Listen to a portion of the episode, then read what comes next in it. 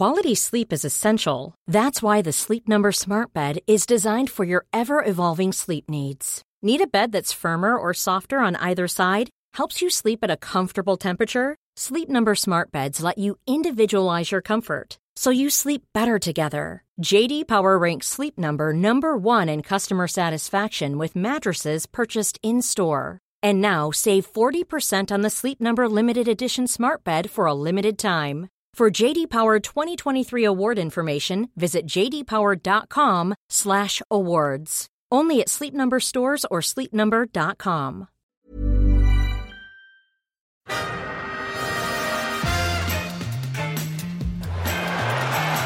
Ahí va a llegar el gol del Arsenal Ozil. Marca Mesut Ozil.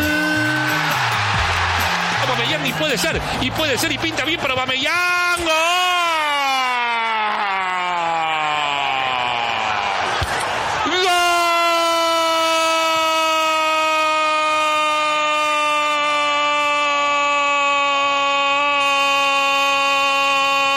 ¡Gol! Del Arsenal otra vez. Gol Aubameyang, doblete.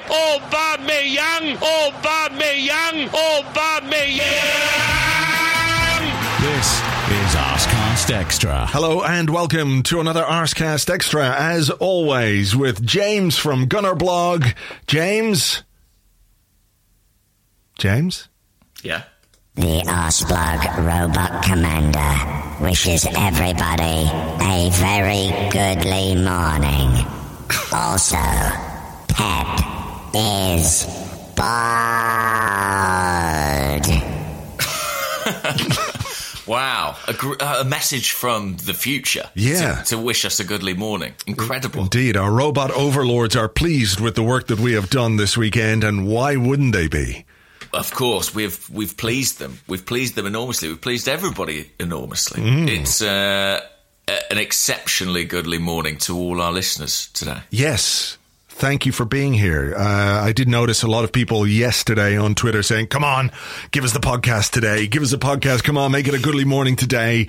Uh, you know, maybe we could have uh, under different circumstances, but look, we're here now and we're uh, determined to make this a very goodly morning for everybody listening, as we always try to do. But it's helped, of course, when Arsenal do something like what they did on Saturday night uh, against Manchester City.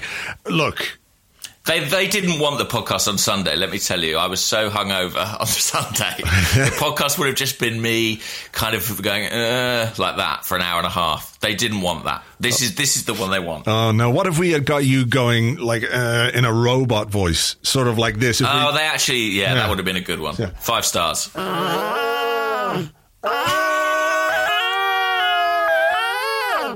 Sounds a bit like Gary Neville celebrating a goal. Look, we spoke, didn't we, on one of the last shows, and we said this could be a very difficult week for Arsenal, and I think. Yeah. It was a difficult week. It was a really difficult week because of the quality of the opposition. Also because of what we had to do to win the games. It, it didn't come easy. So in that sense, it was difficult. I think the other thing we said was it might have been painful, you know, as a fan to to play Liverpool and then play Manchester United. But fuck me, what a week! What a week! What a way to respond to a North London derby defeat, to beat Liverpool, to beat Manchester City, to reach an FA Cup final. Uh, a fantastic week for Mikel Arteta and for his players. It, it is. I mean, yeah, a fantastic week, particularly, I think, for the coach, who I think, you know, anyone who wasn't paying attention to what he was doing at Arsenal previously is now going to and sit up and take notice. And it it's big for the club. It's a really, really big thing. I mean, this was a massive game against Man City with huge stakes, and they got the result. I mean, I completely hold my hands up. I did not see these two results coming. I kind of defy anybody to have done after what happened at Spurs. Hmm. And it's just a, a combination of relief and joy, to be honest. And, and, and there's a, and it also just this sense that football is absolutely mad and that the sort of way that the narrative within football can dramatically change so quickly uh, almost renders what we do talking about every game completely obsolete. But like the, the the the speed at which the sort of redemption arc can come round is incredible.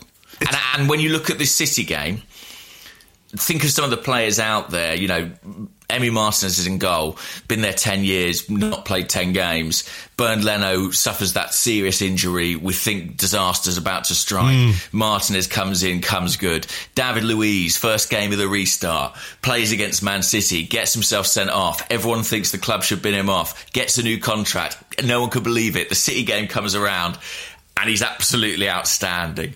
Granit Xhaka, whose entire campaign kind of follows that redemption arc of being booed off against Crystal Palace, coming, being set to leave the club to go and play for bloody Hertha Berlin in Germany. He comes back in. He looks like the most important player, arguably, in Mikel Arteta's team in the heart of his midfield. Ceballos, eh, last week in the transfer window, was going out on loan now he's looking like, you know, second coming of Santi Cazorla. Maitland Niles a week ago, he was leaving. Now he's brilliant. Lacazette, we thought he was crap. And Nketiah was the number one striker. He's played three times against three of the best teams in the country in a week and been brilliant. Football is fucking mad, isn't it? you didn't even mention Mustafi in that as well, you know, which is which exactly. is another one. You know, I mean, uh, all all over the pitch, and like how many of these players mm would we have thought would be part of a match like this, a performance like this necessarily? Yeah.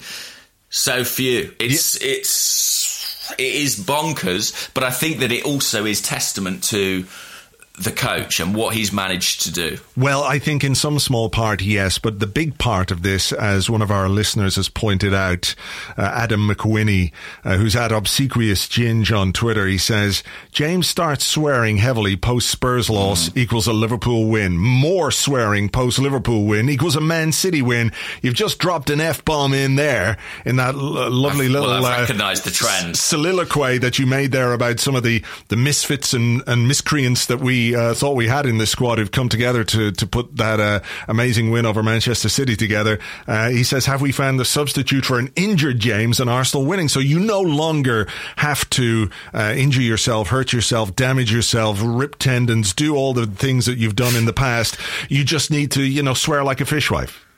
Okay. Well, I know it's annoying for the people who like to listen to this in the car with their kids. So I will try and no. strike a delicate balance. Sure, sure.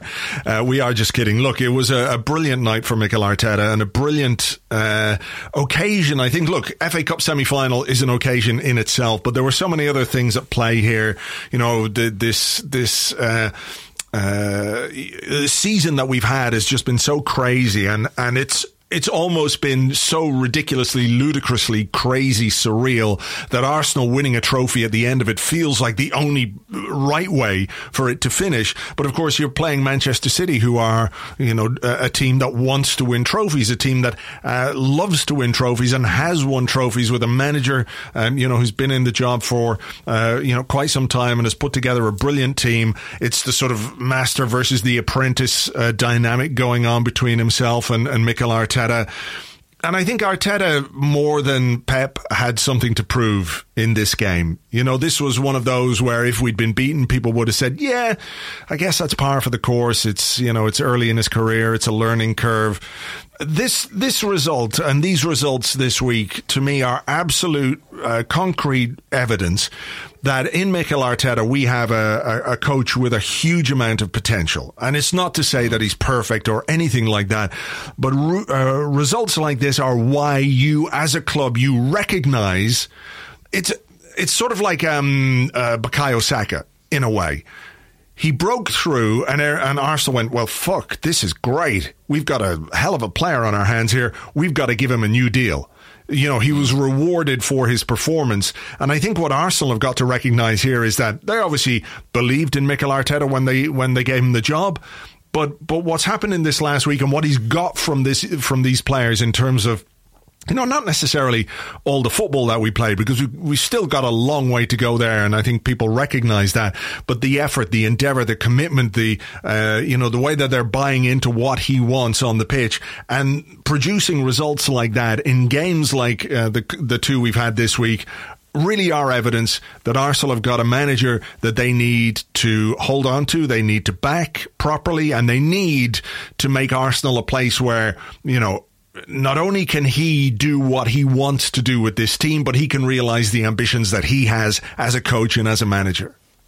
Yeah, because I don't think he's here to play around. I don't think he's someone who's looking at this in, as a crazy long term project on like a Wenger scale. I think he's thinking about it like a modern manager who's probably thinking about a five year window, a five year progression. And uh, yeah, Arsenal need to do what they can to to meet his demands. And isn't that incredible for a guy in his first job mm. to be in that position so swiftly? But I think that speaks to the, the impact that he has made.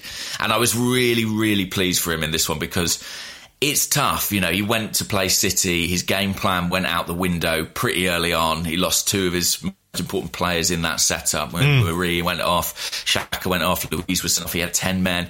He kind of went up against his his mentor, you know, and he ended up with one arm tied behind his back. This time, he was really able to give them a, a proper game and get a fantastic result. And you know that's going to build his confidence too. I mean, we talk about the players needing results to to gain belief in their ideas. A coach needs a bit of that as well, and this will give him serious conviction about what he's doing at Arsenal. And mm. I, I, it's a massive week. Like uh, you know, we've made that point already, but as much as some people might not be sure about Arsenal competing in Europe next season, I think it's something the club wants from an economic perspective. I think we can see from the way Arteta's going for these results, it's something he wants. And the wins over Liverpool and City have dramatically improved our chances of making that happening. I mean, if we'd lost those two games, yeah. that would be a lost cause at this point, probably. Yeah. Um, and it's very much in play now. And that is potentially, I think, quite big for the summer as well. Yeah, look, you know, you're going to the end of the season with something still to play for, which is which is what you want, and that works on you know, a number of levels. Obviously, you know there are titles and there are things that you can go for that that are perhaps bigger and better than what we're actually going for, but we still have, you know, a trophy to win uh, potentially. We still have a European place. Um, it's not in our hands uh, from the Premier League point of view, but it's still there. It's still a possibility. So, you know, that's that's an important thing, and it's an important thing to keep players' motivations high. And I think another reason why this is a big week, and particularly the FA Cup semi final win, just leaving aside the fact that you win a big game and you go to a final. I think the way Arteta set out his team, the way he, he approached the game, uh, it worked really well for him. You know, it was a vindication of his his uh, pre-game thinking, a vindication of his tactical approach, a vindication of his team selection, and even to an extent, some of the things that he has been saying about players that maybe we haven't been able to quite get on board with. Uh, I'm thinking David Luiz here in particular, who, you know, probably for the first time since he joined Arsenal, had a big game in a big game, if you like, against quality opposition. He he really had a an outstanding outstanding game, and um, you know we'll, maybe talk about him and, and, some of the other individuals in a moment. But you know, just the way that that Arteta set that team out. Uh, Lewis Ambrose did a really good tactical piece for the site, uh, which you can read on arseblog.com, uh, you know, about the way he set up. And also there was a great piece by uh, Michael Cox uh, on The Athletic as well mm. about the formation, uh, about the selection in particular of, of uh, you know, Ainsley Maitland-Niles on that left-hand side, something which raised eyebrows beforehand. Uh, yeah. but which paid dividends because you know he was part of what was uh, an outstanding collective effort. There were individuals, and we will talk about some of those individuals, but as a collective effort, there wasn't a single player on that pitch that you could find fault with. No, there really wasn't. I mean, to a man, they were excellent. And uh, it's interesting tactically. I mean, you looked at the Liverpool performance and you thought, well, that's not something that we can attempt to replicate, really. We can't, you know, make the margins that fine or, or mm. even that much in the other opposition's favour. I, I, think this performance sort of was what Arteta was probably trying to do against Liverpool, and it didn't happen. I mean, I thought the shape was incredibly similar. Uh, the major change was Maitland-Niles coming in, uh, and obviously Aubameyang coming in up top. But I thought in terms of having that sort of Tierney as the kind of hybrid fullback, centre back, and Lacazette a lot deeper with Pepe and Aubameyang split. Mm. Uh, I, I thought it was essentially the same setup, but we executed our game plan on the ball mm. much, much, much better. And part of that was incurring a degree of risk. And, you know, there were times when we were playing it out the back, a couple of notable incidents where you thought this really could go awry. Yeah. Uh, but it, it was to our benefit in the end. I mean, the, the goal that we end up scoring, which I'm sure we'll get onto, is a sensational one, really, and one you know that that shows people taking the ball under pressure, committing opposition defenders, uh, being brave, basically in a big game on a big stage, and that is really encouraging. Yeah, I mean, I think uh, there's a great point that Lewis makes in his um, in his article uh, about the the tactical approach, Mm. about how Arteta had expected City to do something else, but they they uh, they did something different. They kept De Bruyne a bit deeper and they pushed Yeah. Granit Xhaka up on him.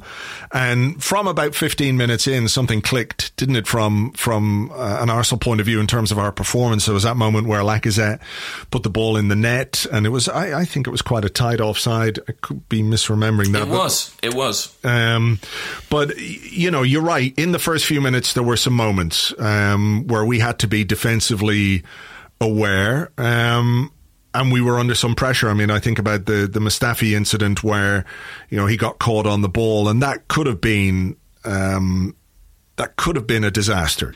But what was interesting, what I thought was interesting about that was that Mustafi made the mistake, but the team defended that mistake, if you like. You know, they ma- they made that mistake potentially less costly because of the commitment of their defending. It's the same with the the the Bellerin incident. Remember, he played the the square pass. Um, uh, to somebody Yeah. on the edge of the box, and they had a shot. Bruyne, Uh, De Bruyne had the shot from from outside the area, but but what happened there was people didn't just stand looking at the mistake and go, "Oh no!" They reacted to it, and I think that that from the first whistle uh, was evident in the way that we played. There was a, a, a really good clearance from Tierney about two or three minutes in. He put it out for a corner. There was another one from Xhaka which he hooked away from under the well, it wasn't quite under the crossbar, but it was it was in our six yard box. Um, and people will say, look, that's not uh, maybe it's not great um, to be under that kind of pressure, but when you are, the only thing you can do is, in much the same way that we did against Liverpool, is be uh, switched on and to defend, and we were like at it right from the very first whistle.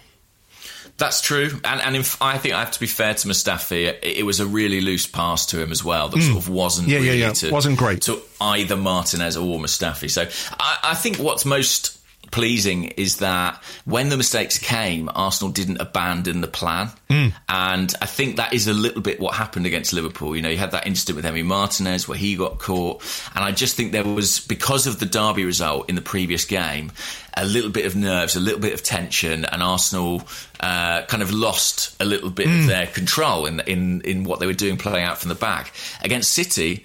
Maybe because they were imbued with a bit more confidence after the Liverpool game, they really stuck to it. And even when it went wrong for Bellerin or for Mustafi, or hmm. whoever it was, they kept at it. They really did have conviction in the plan and paid dividends in, a- in a big, big way. Yeah. And you know, how many times have we talked about Arsenal teams kind of wilting on the big stage or against big teams? And I think they showed real personality in this game, and that shows, I think.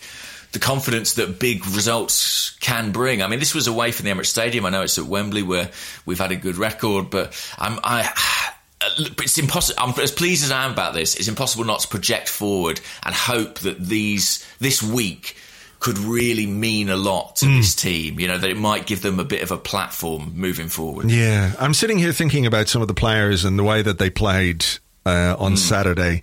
Remember when you went to uh, cinema when you were a kid, and maybe you go with your friends, and you come out and you go, "What was your favorite bit in that film? What was your favorite bit?" Yeah. It's a bit like that because it's sort of like I think, oh, well, Maitland Niles was great, and David Luiz was really good, and Ceballos and Granit Xhaka was, and then Kieran Tierney. Like, how much do you love Kieran Tierney right now? And then it's like, well, Aubameyang was this, and and Pepe, you know, was was really good as well, and and Lacazette had an excellent game. It's just like. I don't know where to start with, with the individuals, but let's talk about the goal then, because you, you talked about um, not abandoning the principles of playing it out from the back, and we, we did that really well. Patient build up. Um, and I think my favorite part of this goal, and you've heard me talk about this before, uh, is the way that Kieran Tierney plays that pass to Lacazette. Like he fires that ball at him as hard as he can because A, he needs to in order to get the ball to him between those City players. So he has to hit the ball with pace. But it, it, it just it, it causes or gives you uh, an option to do something with the ball when you move it more quickly. You know, the, the teams rolling the ball around sluggishly just makes it easy for, for the opposition to defend against. Lacazette's touch and pass out to Bellerin on the right is absolutely brilliant as well. Because yeah. that's easily the kind of pass which could bounce off, uh, maybe two or three weeks ago, that pass bounces off Lacazette and goes back towards our goal and a City player picks it up and something terrible happens. Instead, he controlled it, played it out to Bellerin, um, you know, from there to Pepe. And I mean, I think um, we, we talk about the move and how brilliant it was, and it really was. The finish, James, is unbelievable. Unbelievable and he and he missed a much easier chance, yeah. didn't he? Not long before yeah. when Luiz uh, broke through and played that through ball, and and you know I was surprised by the way he took that one. He sort of just went for power, which isn't really like him. Uh, and this finish, I mean, it's I think it's a relatively low xG chance because it's from a cross as well, and uh, outside of the boot, in off the far post, outstanding. I mean, you know Aubameyang, we could talk, talk, about other individuals, but he showed his quality, didn't he, on this occasion mm. by being the decisive man. And that Pepe Aubameyang link up, we uh, haven't seen loads of it since the restart, but before the restart, there were a couple of goals like this where uh, Pepe came in for the right hand side and crossed it, and Aubameyang actually scored a couple of headers. One was against Newcastle. Mm. Um, West Ham. Another, was maybe it? West Ham. Uh, I don't no. know. Right. But there was there was another home game I seem to remember mm. where there was an in swinging cross from the right and Aubameyang got something on it, and Pepe has the quality to do that with his delivery. The movement, the finish is brilliant. And what do great strikers do? Typically, great strikers often miss chances because they get into great positions and their movement is excellent and they know how to find space, but they don't let it stick with them. Mm. When the next one comes along, they put it away. And that is what Aubameyang did, and it was a fantastic goal. The playing out from the back is brilliant. On the on the subject of Tierney's distribution from the back, you know, it does make you think about Kolasinac having played in a very similar role uh, as a kind of left-sided mm. centre half, and you know he's not close to him in that respect. And maybe that was because we valued what Tierney could bring as a wing back, and we wanted to do that. But you'd have to say if we if we're sticking with this system in the short term, Tierney looks a far better fit for that position, doesn't he? Hundred percent, hundred percent. The difference it makes to the team when you've got somebody who is, you know, comfortable on the ball, but but also uh, has ambition on the ball. You know, mm. I'm not sure Kolasinac makes that pass into into Lacazette. I think he turns I, around I and plays it. No, yeah. he doesn't. He doesn't. I don't think he's you know, he a doesn't have the vision for that, and and b maybe doesn't believe that he has the technical ability for that, which probably um, is because he, he doesn't really have it. I don't want to like jump on Kolasinac or anything like that. I think this is about um, what Tierney brings and how how this team in this current system and in this formation, which Arteta sort of talked about before the game as he he kind of has to play with this system because of the players that he has mm-hmm. available and the players that are out injured, etc., etc. Um, you know there are there are clearly uh, ways which we can use the ball better with Tierney in the team, and I think what's also very interesting is the idea that you know you could easily play Bukayo Saka in that left-sided uh, wing back role as well. Yeah. You know, Ainsley Maitland Niles. I wonder if he was picked because they were playing Mahrez out there, mm-hmm. and you have a guy who likes to come inside. So you've got a right-footed player who can maybe go with him. Um, you know, in terms of making tackles and, and things like that. So, uh, so, yeah, that that might have been it. Also, a real show of faith in Maitland Niles from Arteta in, in you know in a week in which there were stories about him going, and we discussed them on the podcast last week. Um, it was a surprise selection, but you know, it demonstrated some measure of, of faith and belief. Oh, uh, in, massively. You know, this is an FA Cup semi final. This is an FA Cup semi final against Arteta's old club. And he did have Saka available to him, whether he's carrying a little knock or he's played a lot mm-hmm. or they're, they're worried about that. I'm, I'm not quite sure. It might be the case, but either way, you know, to throw Maitland Niles in there in a game like this, and then to talk about him afterwards the way that he did, where he said, you know, I really believe in him. He's got all the quality. He said something along the lines of, you know, I've seen the way um, he's been training. He's had a change of mindset. You know, it, it feels a little bit like the the Ceballos quotes, doesn't it? He's been training like an animal, and if you if you show Arteta that you're up for it, he will give you a chance. So the, the door's never closed with him. That's the thing, and and any criticism or any judgment is is a challenge. And and I look, I think there's every chance Maitland Niles still leaves in the summer. You know, he's taken certain steps in terms of changing his representation, things like that, which suggest that's absolutely what he has been minded to do. And if you look at some of the stories that have come out, you know, those come out don't come out by accident mm. generally. Mm. yeah, yeah, yeah, um, but I agree with you. This was a huge show of faith, and there's a great moment. I'm sure everyone saw, you know, David Luiz having a talk with Maitland Niles after yeah. the game. But but after that, and I'd love to know what Luiz was saying, and I've watched it many times. And as a non-professional lip reader, I have no idea. But uh, there's a great moment afterwards where Arteta comes over to him, mm. and he just gets him in a big embrace, and he what he says is "Thank you." and then he says, and then he says so much, and I think that speaks to his faith being rewarded. He asked Ainsley Maitland Niles, whose future is uncertain, to do a really mm. specific job for him in a really big game. And he absolutely nailed that job. A, a bit like when he came on against Wolves, frankly, yeah. he was excellent as well. Yeah, yeah. Um, and I think, you know, Maitland Niles has the makings of a tremendous wing back. I really, really do. Uh, I think he's got all the attributes, all the tools. Um, you know, it, it, seems crazy to me that he would want to play anywhere else. But Mm. You know what can you do? Yeah, and, and maybe, maybe, maybe this is the start of a turning point. Maybe you know he's mm. Arteta likes him now, and he plays more games, and he thinks, okay, I'll stick this out next season and see how I go. Maybe, but I kind of think, irrespective, huge credit to him for playing in that way. You know, think of like players who are leaving, the way their performances can drop off sometimes. Uh, it was a very particular circumstance, but Alex Oxlade Chamberlain playing at wing back against Anfield, or, you know, sometimes mm. players just completely fade away or are not even available for selection because they're seen as on their way towards the exit door. Look at Matteo Guendouzi right now, mm. and then look at what Maitland Niles is doing. And maybe there have been question marks over his attitude. I know there were problems with, you know, him being late a few times, things like that. But in terms of his commitment and his application at this stage, you cannot question it. Mm. We had a question actually uh, from uh, Masood Jaffer, who's at Gunnar Jaffer, who says, "What do you make of the way that Arteta embraced Maitland Niles at full time? It came across to me like, uh, uh, I know you're leaving, but thanks for that performance and giving your all despite the circumstances kind of hug. Which you know, it, it could be, but it could also be, as you say, a, a turning point." Uh, yeah, I mean, I'm inclined to agree with the question, just in terms of mm. sort of, you know, what we know about Maitland Niles' situation, and uh, as excited I am by his improvement and. Uh, you know his performances. You have to think about it from his perspective. If he is looking to move, this is really helping him, and yeah. this is improving his chances. It's getting suitors interested.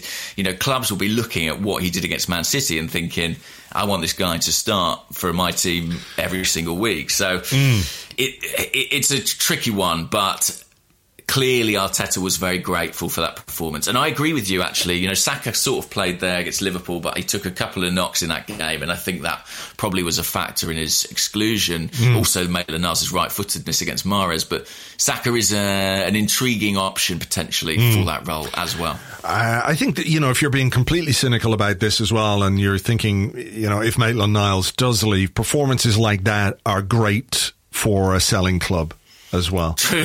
You yeah. know, and maybe that's the reality of the situation that we're going to have to face this summer is that, you know, some players who we like or perhaps have some hope in, um, might, might go. But, you know, if they can be part of a rebuild in their own way, uh, by providing some finances, maybe that's what we have to, that's what we have to do. Um, mm. the second half, James, was a lot more difficult um, mm. And this is where I think uh, we could maybe just talk a, little bit about David Luiz before we talk about the um, the second goal. Yeah. Um, there was a moment where I think we had, you know, like the Liverpool game and like any game when you're playing a team that good and when you're defending um, for the majority of the game, which I think we were, you know, um, we were winning tackles. There was a lot of defensive shape and organization and, and all of that, which is extremely commendable. But there are going to be moments where you're almost exposed or where, you know, the opposition, given their quality, can create chances. And I'm thinking of the Sterling chance quite early in that second half. I can't remember exactly when it was, but yes, with the left foot. Yeah, he put it pulled back, put it yeah. just wide, and I don't know that Emi Martinez was was getting to that, but um, there was another moment where Mustafi got turned and they had a shot. Again, could have been Sterling, I can't remember, but Luiz threw himself in Oh. front of uh, the ball to make a brilliant block. And on top of everything else that he did uh, in the game, I think that was the moment where I kind of thought, yeah, okay, this guy, this guy is really having the best game I've ever seen him have for, for Arsenal. And, you know, if people have been listening long enough, they'll know I'm not necessarily his, his biggest fan, but you've got to give credit where it's due. Um, it was a truly outstanding central defensive performance because I think what he did as well was he kept things organized at the back. Um, you know, with Tierney one side, Mustafi the other side. You know, um, we have Ainsley Maitland-Niles as we talked about, who's a youngish player. You know, playing more or less out of position. You know, I think there's a lack of leadership at times in this Arsenal team, and, and maybe we don't have those hugely vocal players, those commanding leaders that we we uh, have had in the past. But um, that was a performance. You know, sometimes people say, isn't it? They you know they lead by example. That was a kind of lead by example performance from Luiz. It was, yeah. And it, uh, to be honest, I think, you know, there have been some big games where he's blown up this season, but there have also been big games where he's performed. This was one, the home game against Man U. I think he was voted man of the match that day and was outstanding too. This was an atypical Luiz performance in Yeah. some respects because it was penalty box defending, it was uh, organisation, it was you know putting himself in the way of stuff, really like kind of you know backs to the wall, really, which is not how he's accustomed to playing, not where you think of him at his best. Um, and it was a complete performance too, because with the exception of a, that stray pass in the first half, his distribution was excellent. Um, I mean, look, when he's good, he's very, very, very, very good, and you do, you simply don't have the career he's had or win the things he's won without that.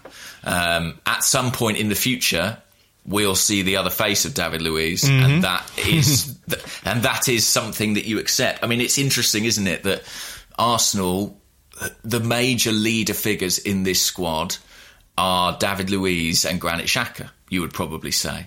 And in some ways, they have certain similarities, you know, that they are players who can be outstanding. And I think in some ways, Luiz, even more so than Xhaka at his very, very best. Um, but there is this other side to them. And I think that's probably a reflection of where we are, that we don't have guys who are perfect, but eight times out of ten, they are pretty good. And this was this was really pretty good from Luiz. And I, I just, you know, it, it's tricky, isn't it, to analyse him because you have to accept that at some point it probably will go wrong for him. Yeah, look, it has a number of times already this season, and that's why there is frustration. Um, you know, and I'm not sort of saying this is the guy that we should build our defense around for the next number of years. Clearly not. I just feel like on a day where, or on a podcast that we're discussing, you know, a game in which he's played really, really well, I think it's just worth pointing that out because if we're going to criticize him for, um, for some of the mistakes that he's made, then I think it's just worth pointing out, you know, the, the, the converse. Yeah. Um, when- Absolutely. when he does well. And I and I thought, you know, he was great. And clearly, you know, all this stuff about his talk in the squad, it's not bollocks, is it? I mean, clearly, a lot of these young players, I think, do respect him enormously, and he does seem to play a pretty significant role on that side of things. But but Arsenal's defending within the width of the penalty box was really really good. It was the best I've seen from Luiz, I think, ever. I think Tierney really showed what he was made of. And, you know, for a guy who's played most of his career as a fullback, looked very at home within the width of the 18 yard box. And Mustafi, you know, he, he he had his moments. I mean, how did you feel about that VAR appeal? Did you have your heart in your mouth a little bit? A little bit, yeah, a little bit. Um, simply because you just never know with VAR, do you? You've no idea quite what they're seeing, Yeah. or if they're seeing things the way we're seeing it, or what their interpretation of it might be. It did feel a little bit like, oh, you know, um, I felt it could go either way Yeah. for sure. Yeah. Um, so he had a couple of heart and mouth moments, but other than that, you know, was pretty solid. And uh, it's just so satisfying, isn't it, to see an Arsenal team defend properly. Yes. I mean, it is proper defending and defending, you know, from the front, if you like, to From use that front. old to use that old cliche, but it's I mean- true. Yeah, and I, I just, as we were talking, I was like, well, you know, if we're going to talk about the defence, we have to talk about the job Xhaka and Ceballos did in front of them. And if we're going to talk about them, Yeah. we have to talk about the work Alex Lacazette did. You know, effectively man marking City's deepest midfielder at times, Hmm. pretty selflessly and chasing around, being right on his heels. I thought that was an integral part of this performance, kind of as much as anything else. Yeah, no, completely agree. Completely agree. And it's again, it's an old cliche, isn't it? You know, defending is not simply the the job of the defense. It's it's part of what uh, any good team has got to do. And defensive organisation, you know, obviously, um, we we've seen Arsenal back fours or back threes or whatever pulled from pillar to post and and pulled out of position here, there, and everywhere. You know, there weren't those. I think it, it reminded me of something we were talking about very early in the first few games of Mikel Arteta's uh, um, time as manager, where we we noted that the spaces were no longer there. You know, these big gaps in which opposition players can run into, these big um, swathes of empty grass because we are ball chasing or we're not not organized. It was like that because every player did their bit. Every single player on that pitch um, did their bit defensively. Uh, Aubameyang, um, you know, back in the left back position at times. Pepe, I think, had a, a good game, um, and I think that will have pleased Mikel Arteta. What he got from Nicolas Pepe, obviously an assist, and we'll talk about the second goal now in a second. But there were. Uh, there were moments when I think Pepe's work uh, in tandem with Bellerin down that right hand side, from a you know defensive point of view, ball carrying point of view, easing some of the pressure that we were under, um, was was fantastic. Yeah, and I think um, you know it, it's. I've completely forgotten what I was going to say. I thought we were talking about Pepe and Bellerin and Lacazette and Aubameyang and defending and organisation.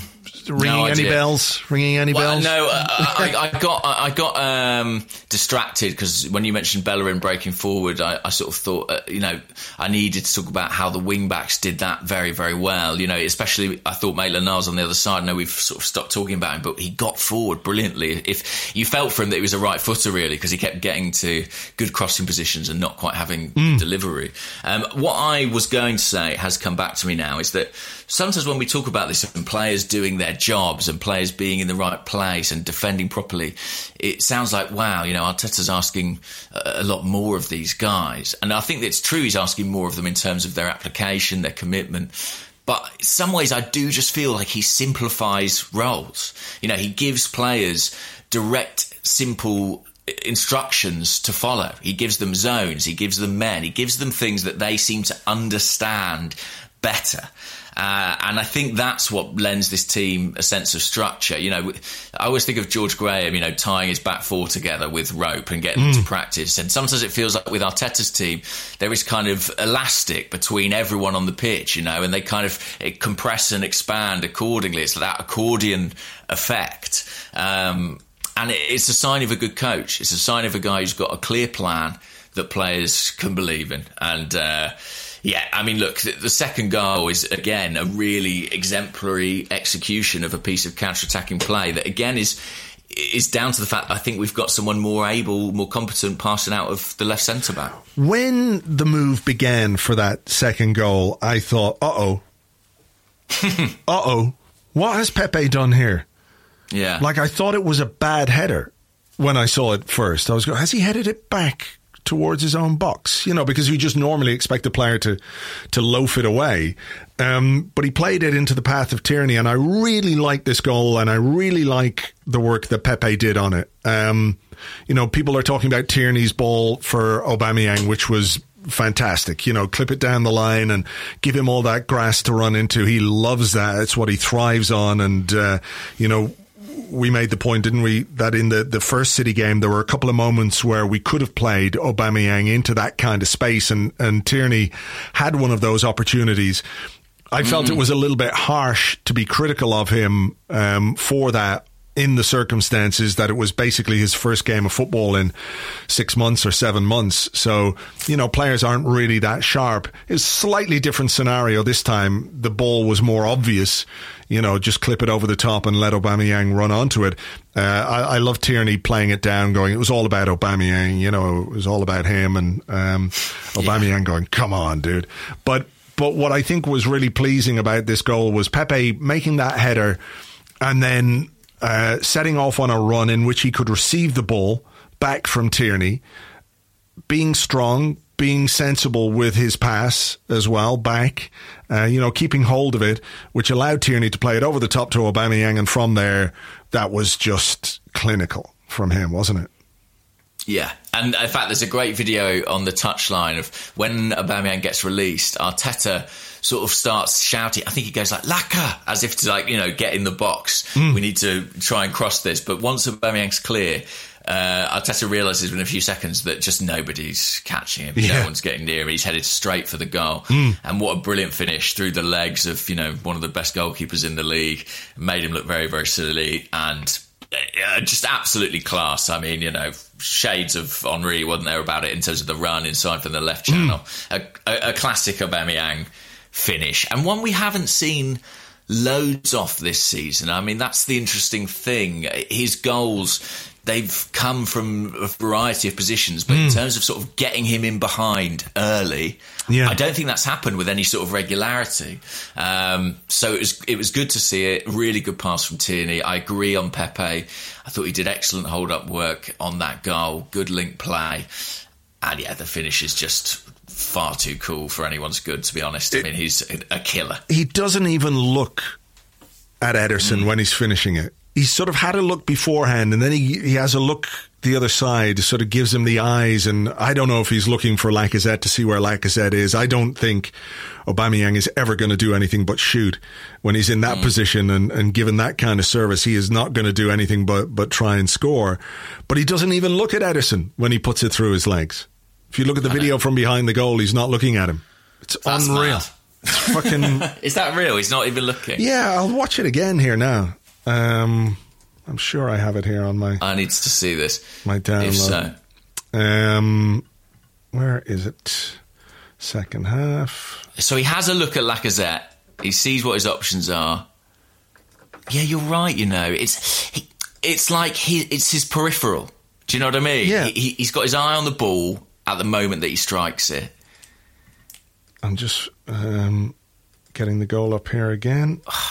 I mean, it's just world class centre forward play, the movement, the carrying the ball. Mm. The oh, do you know what well. I just noticed as well? Right after the goal, Pep Guardiola. Do you remember um, Riquelme against Lehmann? He did mm-hmm. this really white spit before he took the penalty. Yeah. Pep does the exact same spit right after the goal. Should have known. Suspicious. Should have known it was it was our day then. But I'm watching watching it here again from behind the goal. Yeah, here he goes. Has a look at Ederson. Has a look across. Looks at the ball, and boom! Oh, that is just unbelievable. Brilliant. Absolutely fantastic brilliant. goal. And and and actually, I tell you this now. I, so I wasn't working for this game. I was just watching mm. it purely as a fan, which was an absolute pleasure, and I I thoroughly enjoyed it as a consequence. Um, once we got that goal, I wasn't remotely worried. And I know, look, time was on our side, but I absolutely believe that mm. this Arsenal team, playing the way they were in that game, would be fine. And it's so rare that I'm able to say that as an Arsenal fan. I got a text off my brother after the, the goal and he was going, you enjoying this? And I said, "Mm, ask me in about 20 minutes if I'm enjoying it or not. Um, Which is but- fair. A yeah. Fair, a fair, a fair quibble. Yeah, But, look, I because mean, you know, City did have pressure, and I think in the joy of the win, which we which we've all um, enjoyed thoroughly, uh, we have to remember that there was a lot of pressure. In the in the last fifteen minutes, plus seven minutes of injury time, uh, was it Laporte who shot just wide, um, and Martinez was not getting to that one. If um, if that had been on target, I mean, it was one of those where you can see the shadow of the ball go past the post, like one of those amazing photographs where a satellite goes across the sun, you know, that kind of way. Um, Yeah. It was it was really really close, and the pressure from City was absolutely relentless. So, you know, while you're saying um, you you were enjoying it, and you didn't think we might lose. I'm not saying I thought we were going to throw it away, but I was terrified of a goal um, putting the shits up us and and uh, you know making the the last part of the game more. Uh, more nerve wracking than it than it was, but I suppose there's no point talking about something that didn't happen.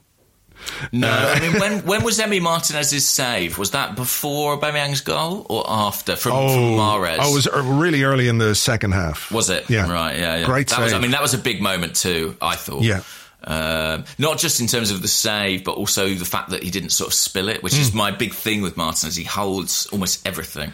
Um, yeah. So I mean, that was a, a worrying moment early in the second half. But yeah, once we got that Aubameyang goal, I was like, here we go. Hmm. I mean, Yeah, I mean, look, it was it was. I don't know what to say about it. It was just fantastic. yeah, amazing. Um, what did you make of the substitution, the Joe Willock for Pepe substitution? Pepe didn't look that happy, which I understand because he was playing well. But I think what Willock did was was give us an extra body, but but sort of a bit more defensive nuisance value, if you like. Um, you know, he won a couple of good free kicks and. Uh, yeah, I, I, don't. I don't want to do Joe Willock down because I think he's got real ability. I honestly do. But his role in this Arsenal team at the moment seems Hmm. to be sort of twofold. It's kind of defensive legs. I think Get a on and a- run. Yeah, I mean, I mean, without wishing to be reductive, it feels a bit like that. Yeah. So it's uh, if we're chasing a game, it's kind of a chaos element, and if we're defending a game, it's run, Hmm. run your legs off. And in fairness to him, you know, he he will do that. Uh, and, and listen, I, I wasn't surprised by it. I thought um, Pepe had been really good, but you know, we don't know what his condition was like at that stage of the game, and Willock was fresh. Uh, I mean, it is kind of amazing we got through the second half. I don't think we made all the changes, did we? I think we still had No, one we still back. had one. Yeah, yeah. Well, Um, one substitute left. I'm not sure we had one ah intervention. intervention left. Yeah. Yeah, which was a slight surprise, Hmm. I suppose. But um, the later changes, you know, we saw Torreira for Lacazette, didn't we? Mm-hmm. Uh, Kolasinac and Holding, wasn't it? Yes. Came on yeah, Mustafi. What did you make of that, out. that incident with, with Sterling and, and Mustafi? Did you think anything of it? Do you think there was a, a deliberate foul in there? I mean, I don't know Uh. quite what happened. Whether he did his did his hamstring as he was racing to clear the ball, or whatever it might have been. Yeah, I didn't really think there was a great deal in it. What about you? I don't know exactly. I'd have to watch it again, and I don't know if it's really like he's grimacing as he clears the ball. And then Sterling definitely steps on him. Um, but whether it's delivered or not, it's one of those you can never really tell. I'm just watching the replay here. He pushes him, and then he stands on his ankle, and then he kind of lands on his thigh with his knee. Right. I don't know. I don't know. Oh, oh, yeah. I don't know. I don't think, um, without wanting to break out the old cliches, I don't think really Sterling is is that kind of player. You know, um, No, they wouldn't suggest as much, to be honest. I, I think it's just one of those things, really. Yeah. But um, yeah, I mean, look, it was. Uh, I I know it was probably tense for some fans, but I just found myself absolutely reveling in it. It's not every day you beat a team like Manchester City. floating on a cloud of reassurance and confidence, James. Sitting there sipping your whatever you were drinking, pina colada, your cider, your I don't know, your uh, whatever cocktail. all of them having. together, All mixed them. in a, a big bucket. Lovely. And uh, yeah, I I absolutely love this. I mean, it just a fantastic, fantastic day Hmm. for Arsenal and Arteta. And I feel sorry for any player we've not spoken about at length because it was one of those occasions, a bit like when you win a cup final, where every single player deserves commendation, deserves Hmm. praise. They were fantastic to a man. And uh, I feel very, very, very proud of them. Yeah. Proud of proud of Arsenal, which has not been the case this season very often. No, that's true. And look, the celebrations at the final whistle, of, of course, are brilliant. When you get to um, when you get to a final, it is a thing to celebrate. I do. I just feel like something happened in that game in terms of the squad, the players, the manager, the fans. Uh, like there's been some sort of weird psychic connection, a mind meld, a kind of, I don't know how to explain it. It's like we can see what happens if you work together. I think the players, the quality of the squad, as Mikel Arteta keeps saying, has to be improved. And the week that we've had Yeah. shouldn't um, take away from that. We might have a question about that in part two. But what you can um, control is is how you play and the effort you put in and the endeavor you put in and the organization and the way that you the way that you execute the manager's instructions and tactical approach um, I think we took a little bit of a step forward as a club under Arteta. You know, we've had some wins, we've had some good results, we've had some some decent performances. But I feel like in football there are moments in which something clicks for you and you, you kind of go up a gear. And this was one of those moments. Mm. I, I hope so. I really, really do hope so. Because I, I felt that too. I did also feel that. And, you know, we've had full storms at Arsenal before, but this is something that all those players. Mm. It's a massive learning experience, I think, to go into a week like they have and come out with the results. You know, you learn things in defeat, but you can learn things in victory as well. And you can learn, you know, if you apply yourself, if you follow instruction, if you absolutely dedicate yourself, what is possible. And hmm. that feeling of winning is so addictive. And that's what drives dynasties. That's what drives great teams, that buzz and trying to get back there. And the good news is Arsenal have got another opportunity to feel that good very soon at Wembley Stadium again. Uh, and they carry that with them into the final. And for that reason, I'm I'm really optimistic, to be honest. Okay, well, look, Dangerously optimistic. the final is something that we'll talk about uh, in an expletive laden podcast uh, a bit closer Yeah. to the time in which James actually invents some new swear words in order to in order to ensure our victory in that one. But is there anything else you want to talk about? Uh, you know, um, about the game itself before we go into part two, and we've got some questions. No, I, I, do, you, do you know what? There's some good questions this week, and Yeah. obviously lots of people want to ask different stuff. So I think let's get into it. Let's do that. Okay, we will take a break, and we'll be back with your questions and more in part two right after this.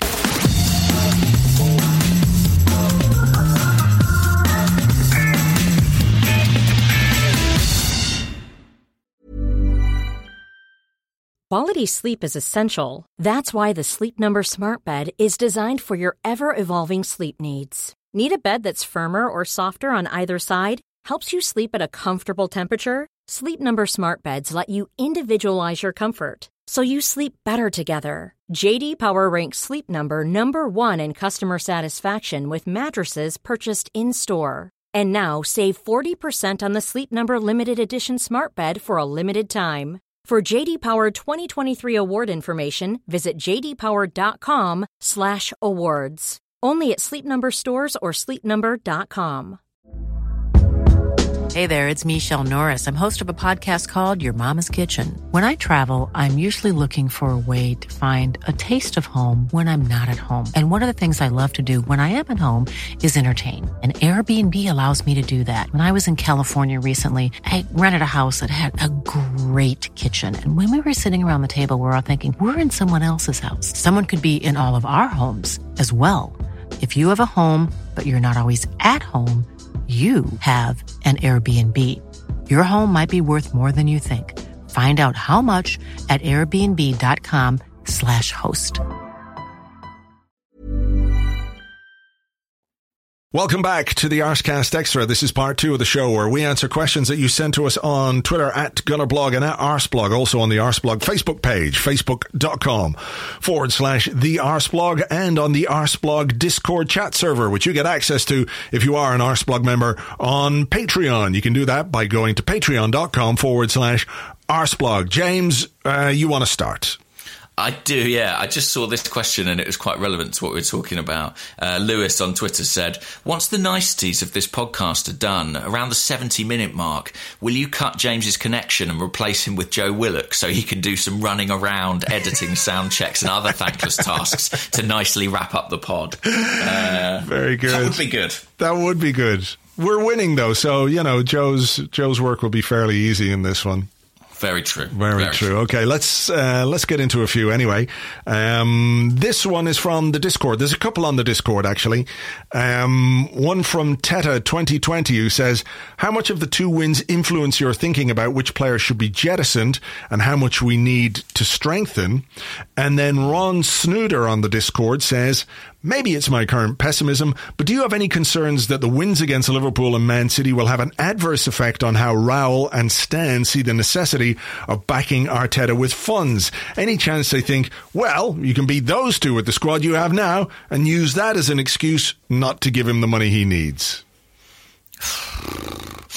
Maybe a bit of a concern. I mean, what I would say is, as excellent as those results are, they're obtained in a way that Arsenal cannot really play in 85% of games they play in any given season.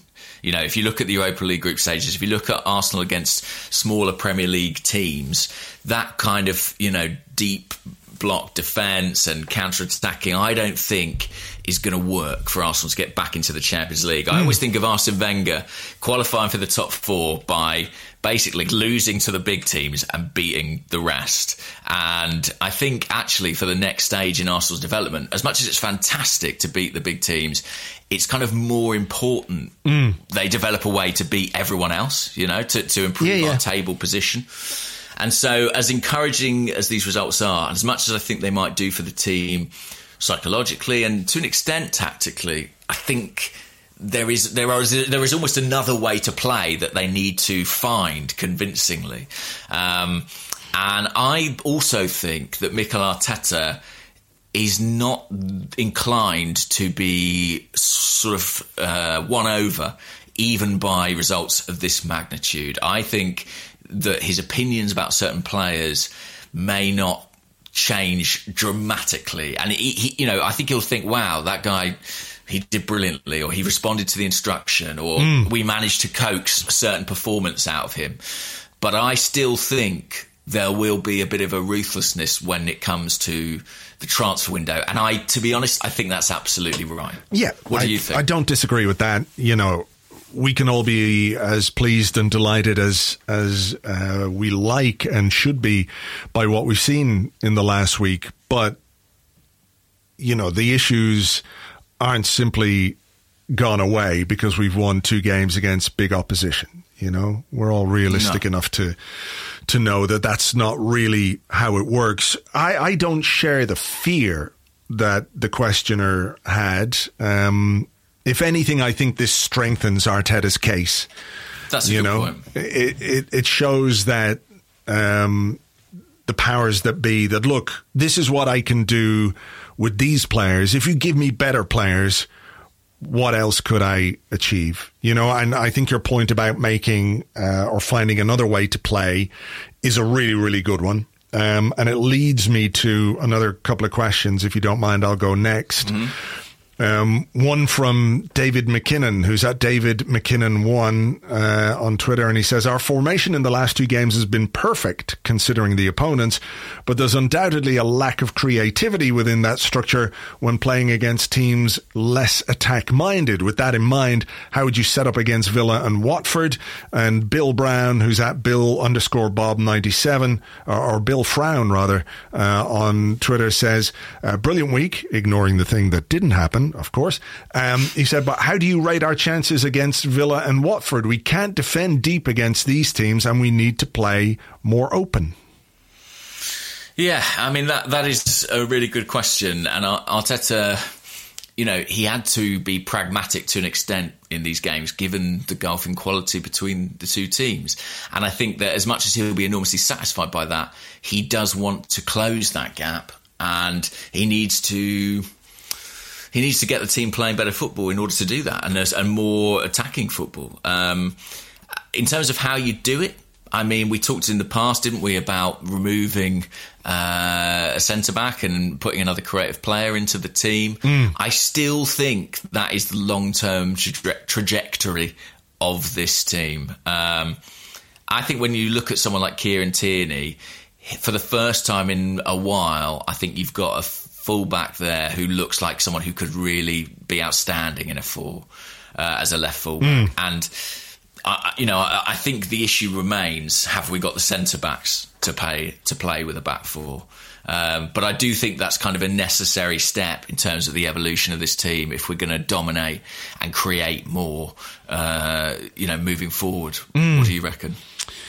Yes, I, I tend to agree. I, I, do think that his ideal um, system will be with a with a back four. He was talking there was a press conference before the game and he was asked if he was disappointed if he hadn't been able to get Arsenal to play like Man City yet. And his, his response to that question was quite good. Um, you know, because look, how could anybody expect that in such a short space of time? But he said, you know, uh, we're uh, three months of lockdown and all the injuries and all the suspensions and players we don't have available. And you're asking me if I'm disappointed that we can't play like Man City. He said, my job is to win football matches and get results. True. And I think this is what this system is. Um, it's a way for him to try and, and do that. I don't think it's his uh, ideal system by any means. Um, so, you know, what we do in the transfer market and how we build a squad going forward will, of course, be will be very interesting. I mean, just just on the the Villa game tomorrow night. Um, another thing Arteta said after the City game was that we have players who've been sick and they've mm. been playing, and players who've had injections. Mm. And they've been playing and they've been putting themselves through what has been a really rigorous um, month you know, it's only been a month basically since football started again, and we've played 10 games, you know, so th- there's a physical toll uh, that comes from that. So, how do you view the team for tomorrow night? How much do you think he is going to rotate? Because I think, I suspect we could see a team that is hugely different from the one that we saw against um, City at the weekend. It's only like Saturday night to Tuesday with yeah. yeah with the effort that they've put in. I'm expecting I'm expecting five or six changes personally. Um, do you think it could be more than that? Mm, it would be hard, but you know, I could see, for example, Cedric come in at. Uh, you could change the wing backs, right? You could change. You could bring in Saka and Cedric, for example. Mm. Kolasinac. Yeah, I mean, can Luiz do another game? You know, are you are you perhaps inviting a Luiz game if you play him? You know, given his age, so soon again. I mean, there's Sokratis there, there's Holding there, Kolasinac is there. Not you know my favorite player, but fresh legs, etc., etc. Mm-hmm. If you're going to play with a with a back three at home, you could easily play a back four, I suppose. Bring Lucas Torreira in, start Joe Willock. Um, Eddie Nketiah is going to be back. Very um, fresh. Reiss Nelson I mean, is there. Saka is there. I feel like we're going to see some fresh legs in that team. Yeah, I think I think there were f- when we played Liverpool. I think he made about five changes. I think it'll be around that. I think Nketiah will come in. I think Saka will come in. I think mm. you're right. Cedric Cedric will come in. Um, I think maybe Holding will come in. I mean, uh, one thing I will say about him is that he doesn't appear to be a particularly, and Touchwood, as I say, a particularly injury prone player. He kind mm. of has that sort of Granit Xhaka like stoicism where he manages to sort of play a lot of minutes, um, even at his age. Um, but yeah, I, I think there will be changes. I mean, what do you think that? How big? How big a priority is is Villa? Like, do you think Arteta will still be absolutely gunning for qualification via the Premier League too? Um, let me just have a look here and see what the Premier League table is. I mean, we're currently tenth. I mean, we keep talking about finances. I think it's worth a couple of million quid to yeah. finish a few, a few places higher for a start. So we're in tenth. Wolves. Okay. That was an annoying. Oh, Tottenham don't play in midweek. I watched that Tottenham game yesterday. That was annoying. Yeah, Leicester weren't very. What good. was Wes Morgan doing? Big brave Wes Morgan, making himself as small as possible to let Harry Kane score. Anyway, so we finish seventh. So we're three points. Uh, you know, Wolves have got who? Who are Wolves playing? Uh, who've Wolves got left? Let's Yeah. have a look. They have got uh, Crystal Palace today, and then they go. To Chelsea on the last day. Oh, I hope everyone in that game injures themselves.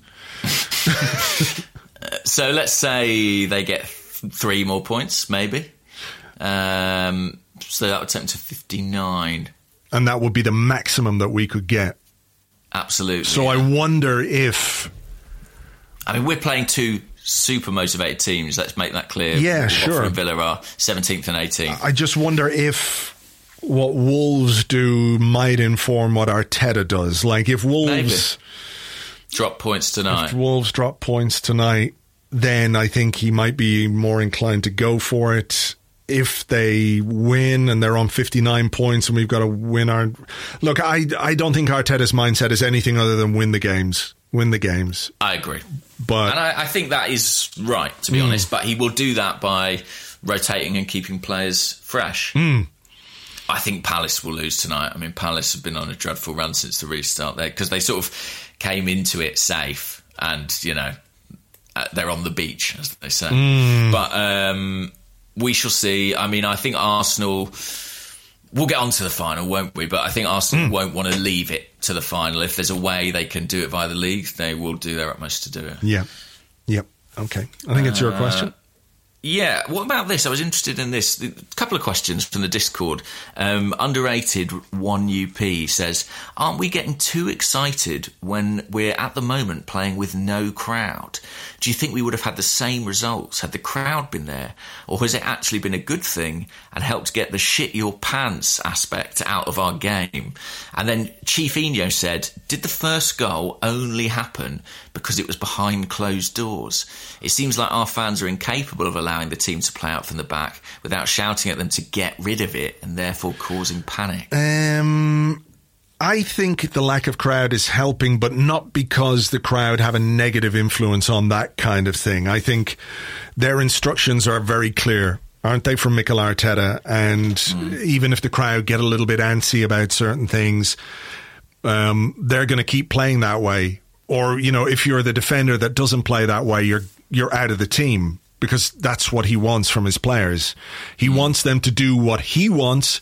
He doesn't want them to do what some people in the crowd are worried about because that's Right. no way to uh, approach um, a, a game of football. Um, In what way do you think it's helping them? I think there are two really interesting aspects to no crowd at the moment from an Arsenal point of view. One, and we've spoken about it before, is that Mikel Arteta is able to coach every single player on the pitch from the sideline.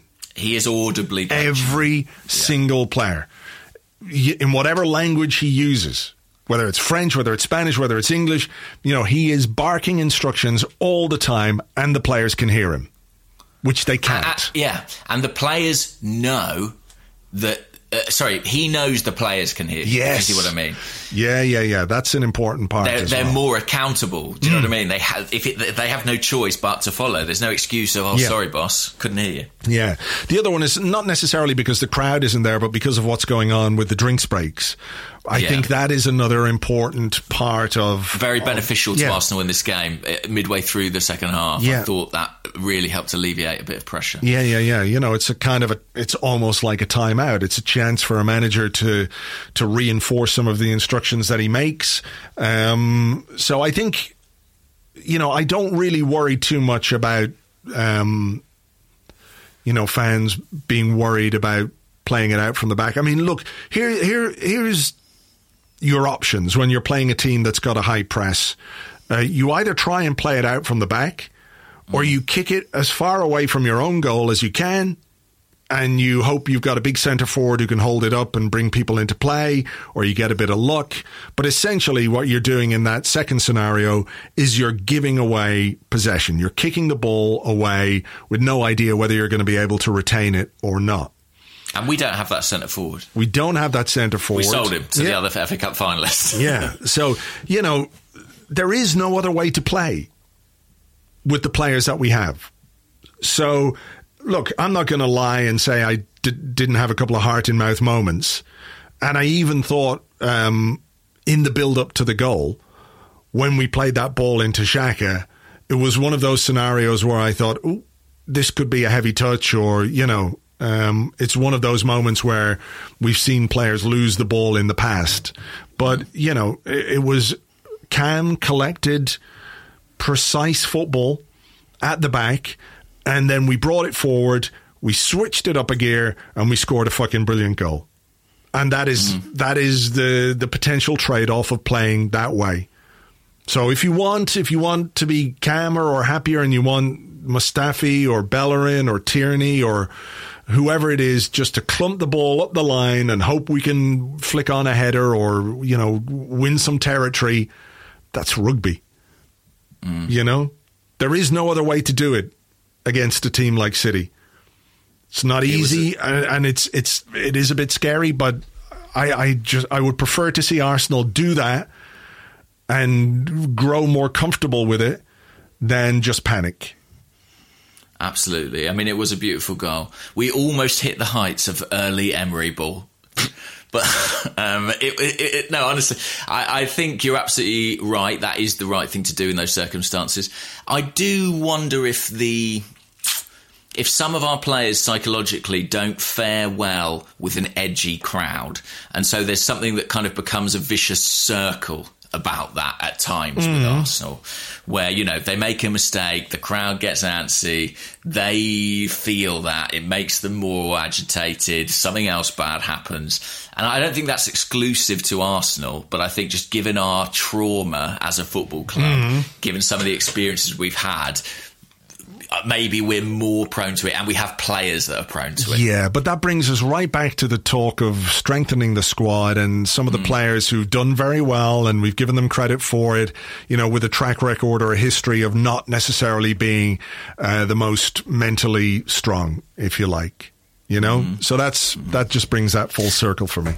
And, and I do think that this kind of project restart is a coach's medium, isn't it? I mean, they get this these extra team talks essentially in the drinks breaks. They they can make themselves understood to the players. I suspect that in a kind of crowdless atmosphere, it's maybe easier to keep your head and adhere to a tactical plan.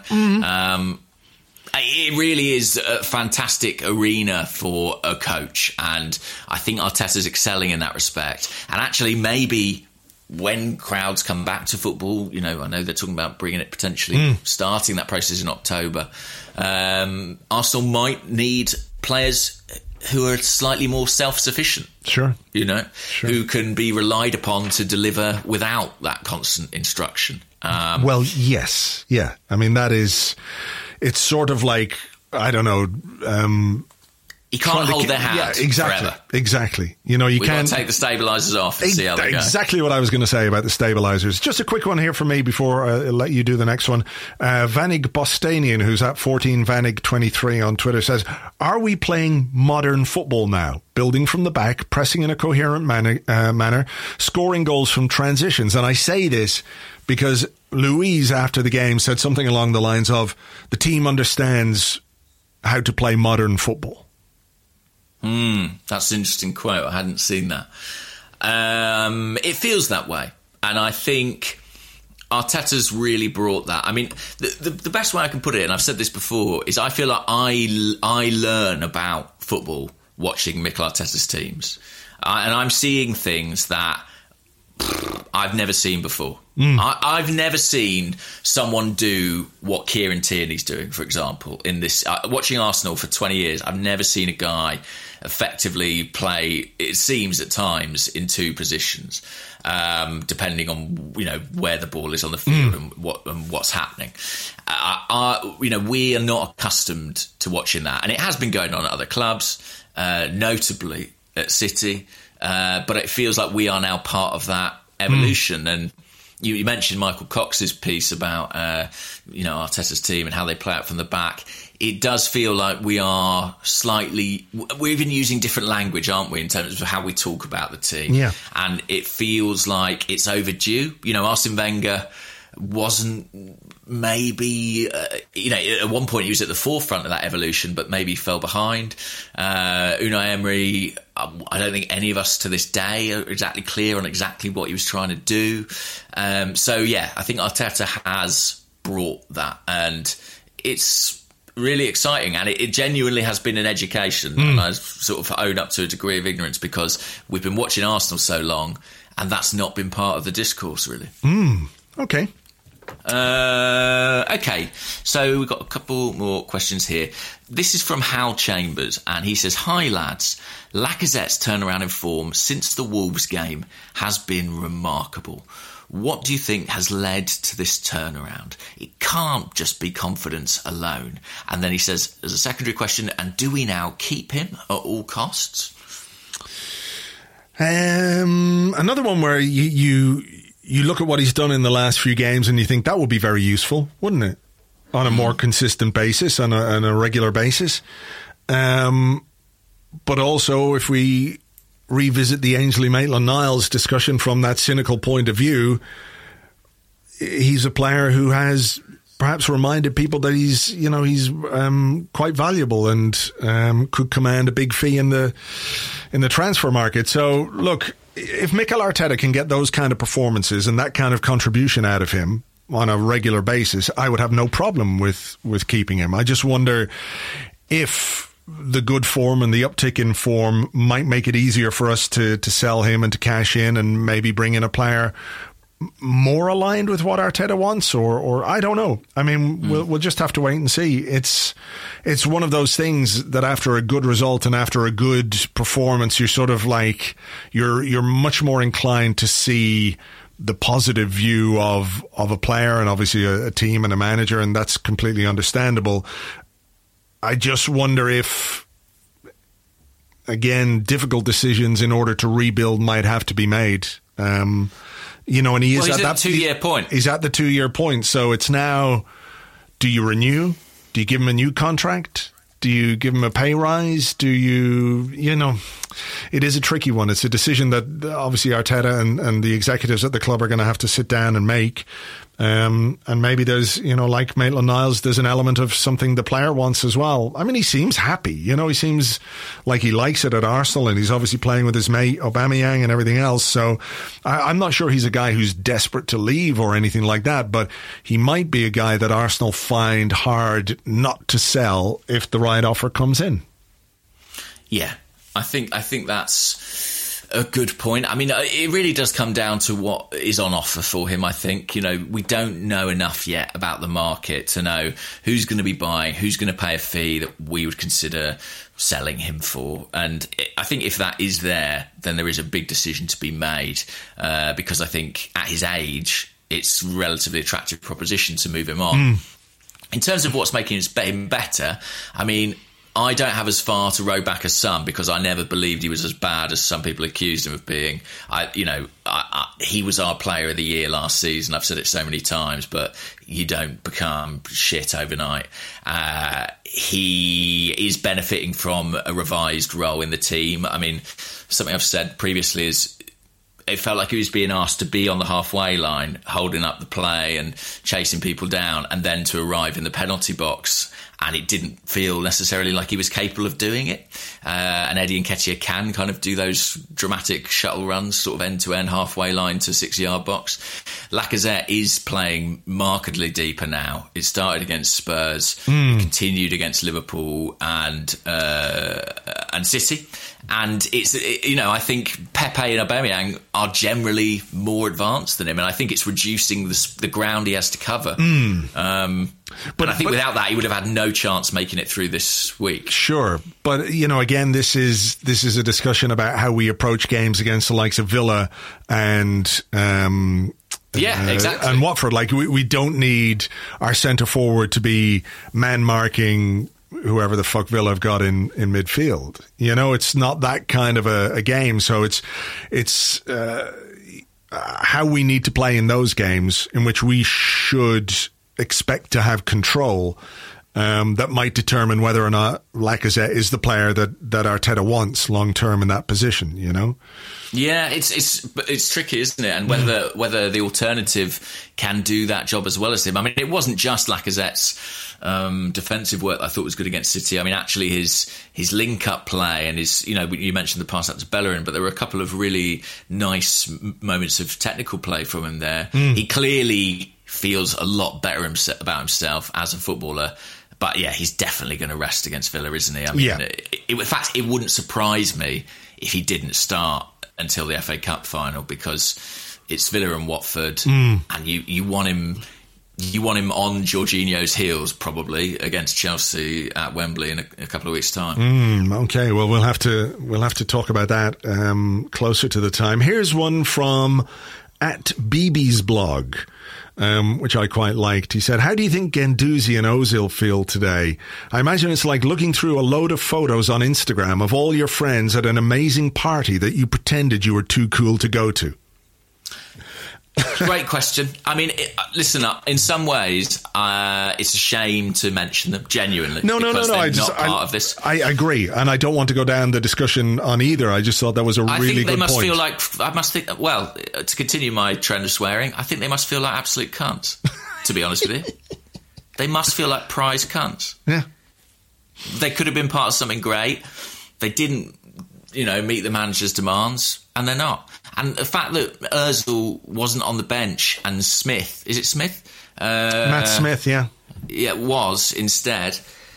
I mean, it tells you absolutely everything mm. about their standing with the head coach. And they must feel embarrassed. And they should feel embarrassed.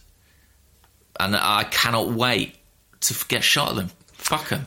All right, cool. Well, look, let's move on to another question. Do you want me uh, to ask, or have you got one lined up there?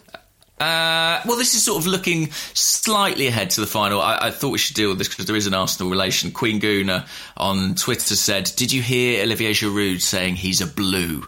What do you think about the comment? Does it bother you or not? Because he's been at Chelsea for some years now." Uh, I like this one as well. It's uh, from the Naked Citizens, who's at Naked Citizens One, who says, "Dear Arseblog, I was confident we beat Chelsea because we have FA Cup powers until I thought about Giroud, whose FA Cup may trump ours. I think he's talking about his FA Cup, FA Cup powers.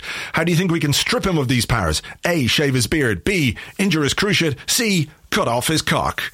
Um, I go with the beard scored first. the ultimate Olivier Giroud goal, by the way. I don't know if you saw. It. Yeah, it, I saw it yesterday. One of yeah. the most Olivier Giroud goals I've ever seen. I, am not going to argue or lie and say I'm not worried about Giroud because of you know uh, the memories of Baku are still there. Um, what do I think about him saying a, he's a blue?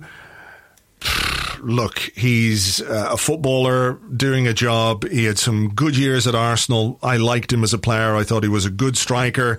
He was, you know, he was guilty of not being what people wanted him to be rather than not being what he was, if, if that mm-hmm. makes sense. You know, he was a solid 20 goal a season striker. Um, there was a reason why we were constantly on the market for an upgrade, uh, which we never seemed to find.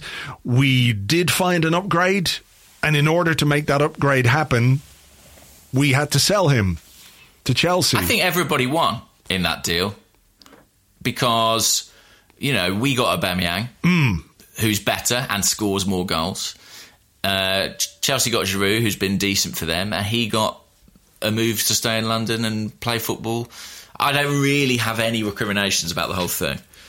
No, and look, player saying something positive about his uh, current club before he faces his old club is not really. Uh, no, Luiz really will say nice things about Arsenal. Do you know what I mean? Modern football's changed. Players can move yeah. to big clubs. It's not such a huge deal, I don't think. No, but we do have a massive bearded, potentially cockless uh, pantomime villain going into this one. So you know, bring True. it on, bring it on. I say it's part of the it's part of the entertainment. Um, I, we are a little bit pressed for time. We've been going for a while. I just want to do this one question. Um, before we go from uh, Prashant Patil, who's at P Prashant, who says, Good morning, guys.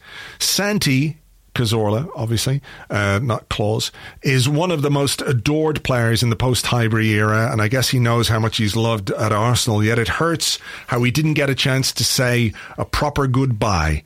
And there's a picture underneath of all the Villarreal players uh, holding Cazorla aloft. They're giving him the old uh, whoopsie daisy up in the air. And uh, Prashant wants to know: Is there something the club can actually do to make this wish come true? And you know, Cazorla is leaving Villarreal at the same time as Unai Emery is arriving. Apparently, he's going to be the new coach of Villarreal. Oh, really? Yeah.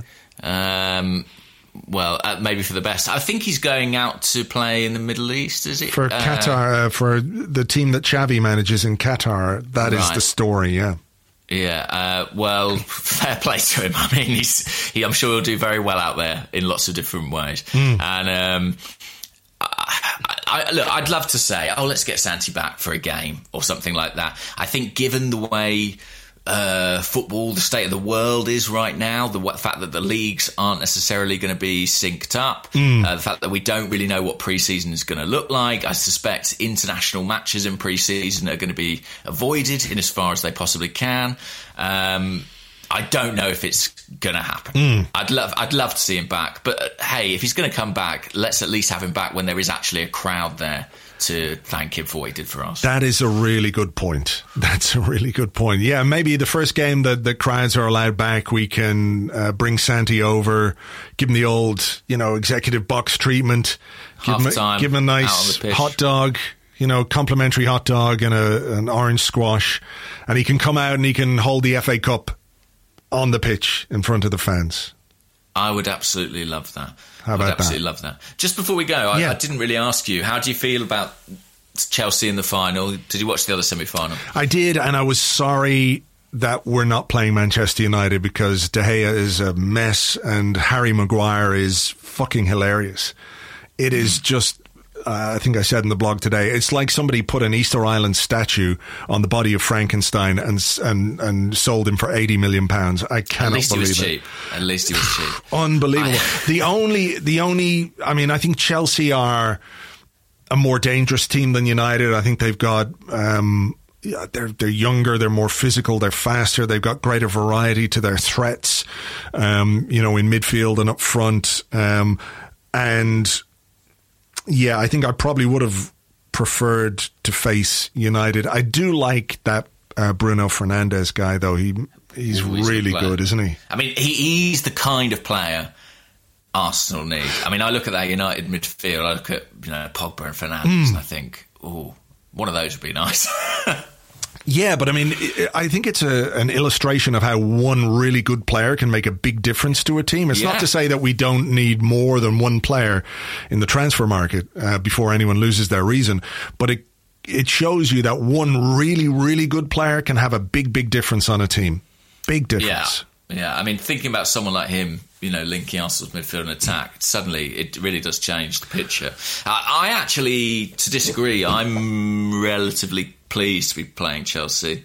I know they're better than United in some respects, and I know they're comfortably above them, above us in the league table. Hmm. But I worried much more about that United attack, the front three and Fernandes. I just thought they they had looked very good prior to this Chelsea game, and I was a little bit anxious about uh, facing them. And Chelsea's keepers aren't great either, so we've always That's- got that in our stead. That is true. I just really hate Solskjaer though. Right? Yeah. Like yeah, I don't, yeah, I'm not a fan of Lampard, obviously, but I just really hate Ole Gunnar Solskjaer. So I would have liked He to was have sad him sad. yesterday, but you, you would have liked to make him sad liked, yourself. liked him to be even more sad by losing Sure. a final. But hey, I don't. looks like a crier. yeah, I'll be I, honest. I don't care really which manager loses uh, the final. Uh, uh, Listen, Frank. Lampard losing a final is no bad thing. No, no, Very, good. we Can't very true. complain with that prospect. We won't complain. All right, look, we are going to leave it there. Thank you as ever for being here. Hope you've enjoyed it. Hope it's been a goodly morning for you. We do have a game tomorrow night. We will have a podcast for you of some description on Wednesday. Not quite sure exactly what yet, but uh, we will have something post game uh, after the Villa game. And uh, I can't really think of anything else that we need to talk about. Do we need a bit more robot? I was going to say, surely end on the robot voice. Yeah, yeah. Okay. Oh, I'm a sexy robot. Oh, hang on. Here we go. Oh my god. Hello, hello. Gary Neville. There's Gary Neville again. Steve McMahon. right. I think I'll say bye bye. Bye bye.